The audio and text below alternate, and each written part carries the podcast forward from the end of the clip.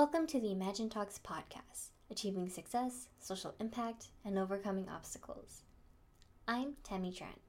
For today's episode, our guest is Joseph Illustrismo. Joseph Illustrismo is a fitness entrepreneur, personal and group trainer, photographer, videographer, and storyteller. Joseph has an independent personal training business called Redefined MVMT where he teaches individual clients and groups how to gain strength, get out of pain, and live more healthy lives. He is also a founding trainer with Drift, a fitness startup in San Francisco. He is passionate about creativity, health, wellness, and equality. Here is Joseph Illustrismo with Redefining Masculinity. It's such an honor to be here today. I get to share the stage with so many talented CEOs, co-founders, entrepreneurs, actors, and actresses, and many of their work is known all throughout the world. And then there's me. I make people sweat for a living. And I know it's not the most glamorous thing to do, but I love what I do. I work as a personal trainer at this gym called DiaKadi. I think it's the best place in the world. And I also teach group fitness with this fitness startup called Drift. We built the world's first mobile fitness studio.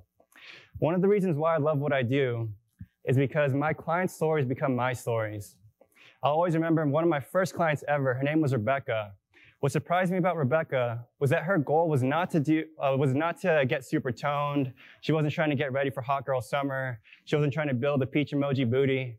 Her goal was to do her first push-up ever. So for an entire month, we did whatever it took to get there.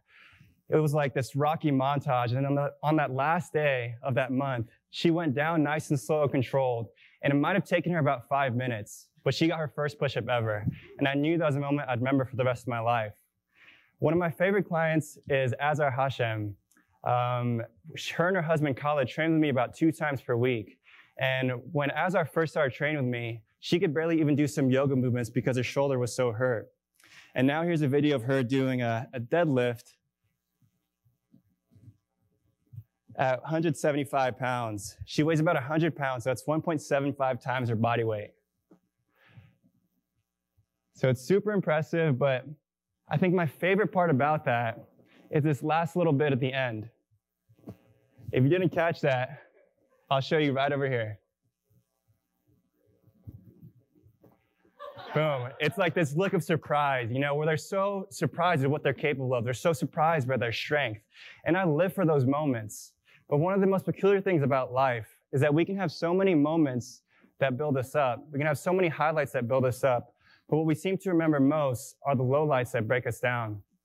In September of 2018, I was doing photography at this Montessori preschool, and I was hired there to kind of capture the Montessori experience where all these kids are running around playing these games, they're learning how to learn. Uh, all these kids were helping each other out, and it was this beautiful experience. But after that, I got a text from one of my old coworkers, and it was about my client, Andrew. Um, it was a photo of him. And Andrew was this awesome guy. You know, he was an accomplished lawyer. He was very successful. Uh, he loved working out upper body. Every single day was chest day or arm day. And he was this great Taekwondo martial artist. But it wasn't a photo of him doing anything spectacular. It wasn't a photo of him uh, flexing in the mirror. It was actually a photo of his memorial because Andrew committed suicide. And if, you're, if you were to look at um, suicide rates, you would see that there's a crisis of masculinity. So men are dying at a rate of suicide, men are dying by suicide at a rate of three to four times more than women. Of the more than 44,000 people who die by suicide every year, the significant majority of that is male, around 79% of them. It's also the leading cause of death for men under the age of 45 in most developed nations. That's by someone named Jordan Gray at the Good Men Project. So toxic masculinity has so many adverse effects on us as men. Suicide is just the highest level. There's this really great organization called Promundo Global. And what they do is they study, they study how um, toxic masculinity invades our societies, and they create initiatives to change that. Here's one of the facts that they had. 60% of men have been told that a real man should behave a certain way at some point in their lives. And the young men that most buy into what they're told about being tough, hypersexual, and a real man are up to 10 times more likely to commit sexual harassment in that month alone. They're also more likely to put their health and well-being at risk, cut themselves off from intimate friendships, resist seeking help, experience depression, and even contemplate suicide. So toxic masculinity really affects us men physically and emotionally, even to the point of suicide. But it also is responsible for many other issues like sexual harassment, like violence, as well as uh, gender inequality. And here's one of my favorite quotes on toxic masculinity by Maya Salam. Toxic masculinity is what can come of teaching boys that they can't express emotion openly, that they have to be tough all the time, that anything other than that makes them feminine or weak. So I, I love that because it so uh, perfectly describes the experience that many of us men go through. But my favorite little bit is that last part at the end where it says, no, it doesn't mean that all men are inherently toxic. Because I believe that about us. I have hope for mankind. I have hope for us as men. I don't believe that we're toxic. I believe what's toxic are the values that we hold on to. Values like strength, values like success. I feel like that's what's damaging us. If we can redefine those values that we have on masculinity, I believe that we can reshape the way that we act in our society and we can rethink the thoughts that we even have about ourselves. So I'm still working at becoming a better man every single day, but here are some of the values that I've been changing. So greatness is not about outshining others. Greatness is about helping others find their glow. Let me go back to that real quick. So this is a photo of my mentor and friend, uh, Billy Polson. Billy and his husband Mike created the gym that I train out of called uh, and it's been rated the best personal training gym in San Francisco for the past 14 years in a row. And Billy's teaching me about greatness. Because before I used to believe that greatness was about outshining everyone around us. I thought greatness was about being the most successful and being the best. But the bad part about that is if you're not the best, it can actually really affect you. You can feel inadequate. You can feel like a failure. And I know that's where I was before. So when I actually started at DiaKadi, I started off as a three month unpaid intern, even though I had years of experience in the fitness industry, because I just did not believe in myself. I didn't believe in the success that I could create. I didn't believe that I was worth any, anything in the fitness world. But Billy helped me believe in myself. Billy believed in me until I believed in myself. He not only helped me create a more uh, successful business, but he also helped me uh, become a more secure individual. And one of Billy's key ingredients for success is something that he calls glow. Uh, there's no clear definition about it. He says it's like this positivity, it's this warmth that brings people to you. What I believe glow is, is when someone has so much passion for their life and their work that the inner fire inside of them burns so brightly that it exudes into the external world as a glow. So imagine if as men, we focus on not outshining the other people around us, but instead we focus on helping people find the glow and the greatness that's already inside of them. Second one is uh, strength is not about being unstoppable. Strength is about being vulnerable. Here's a photo of uh, my friend uh, Alex and his wife Nancy. This is my uh, me, my beautiful girlfriend over here, one of my best friends in the world, and I appreciate her so much. This was taken after um, me and her. We actually took their family out ice skating uh, during the holidays. That's a photo of the two kids. Um, when I met Alex, uh, Alex is teaching me a lot about strength. When I first met Alex, um, he was actually selling something called street sheets on the side of the street. So if you're not familiar with what street sheets are, they're a way for homeless or impoverished people to make an income. So they sell these and they get 100% of what they make. And um, Alex is teaching me about strength because I saw the way that people would treat him.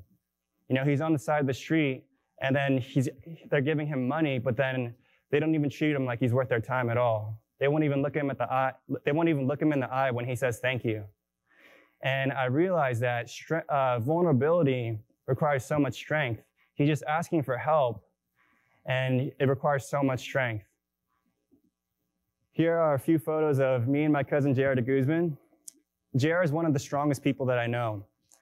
Uh, we were really close, so he'll call me every now and then. We'll try and catch up. We talk about what's new, what's exciting, but we also talk about our deepest and darkest struggles. Like if we're struggling with wanting to watch pornography or other temptations, if we're feeling, uh, having feelings of inadequacy or depression. See, I believe that vulnerability requires so much strength, and it requires strength to say that we need help. It requires strength to say that we're wrong. It requires strength to say that I'm sorry. So imagine if, as men, we valued vulnerability. I believe that can fully change our relationships with our partners, fully change the relationships with our friends, can fully change our relationships with even our family, everyone else around us. Here's the last value I had. Love is not a sign of weakness. Love is our most powerful gift. And here are two photos of uh, me and my mom. Um, she was the best woman I knew. I was this huge mama's boy growing up. So she taught me how to play basketball. Uh, whenever she needed to go grocery shopping, we would do that together. And I even slept by her bedside when I was way too old. It was seventh grade to be exact. I'm not ashamed of that. But on January 15th, 2007, so about 13 years ago, she ended up losing her life. But I would argue that those that she left behind lost so much more. We often talk about her last conscious moments here on earth. So she was in a coma for three months, but she was awake for three days. That was Christmas Eve, Christmas, and the day after. And I believe that was uh, the greatest gift that God could ever give me. So recently, my cousin Martin and I were talking, and he told me, Hey, I'll always remember your mom's last words to me. When he brought her in close, he, she brought him in close, and she said, I'm so proud of you. You are so handsome. I'm so proud of the man that you're becoming. And these words of love were etched on his heart for eternity, even to this day. But at the same time that he was getting these words that he would, he was getting these words that he would never forget. I was going through a regret that I would, I would always remember. See, in that time, my mom was the closest person to me, but I couldn't, I couldn't even tell her, I love you, because I was afraid that love was weakness, and I couldn't even give her that. But I would do anything to go back to those moments when she's sitting in her hospital bed, and I would tell her, I love you so much. You know, I know you're not going to make it out of this, but I hope you can take these words with you to eternity. I love you with all my heart because I believe in the power of love. I believe love can change the world. I believe even words of love will be etched on our hearts for the rest of our lives. Imagine if, as men, we chose to value love and to never hold back love again. So I believe redefine, um, masculine, toxic masculinity is responsible for so many adverse effects on us as men, on our society. And if I believe if we want to redefine, if we want to move masculinity in a more positive direction, we need to, we need to redefine the values that we hold on to to make them work for us and not against us. So don't let the words in your life define the way that you live, but instead redefine the words that you want to live by. So men, let's be great Let's be strong and let's love like there's no tomorrow. Thank you. Thank you for joining us for this episode. To learn more about Imagine Talks, go to www.imaginetalks.org. Edge interns and mental power hacks support this podcast. Edge interns sources the best interns to the best companies. Learn more at edge, that's edgeinterns.com. Mental Power Hacks is where you'll get life hacks to boost your mental performance, productivity, and success. Connect at mentalpowerhacks.com. Subscribe to us and get the latest episodes of Imagine Talks podcast, achieving success, social impact, and overcoming obstacles. See you next episode.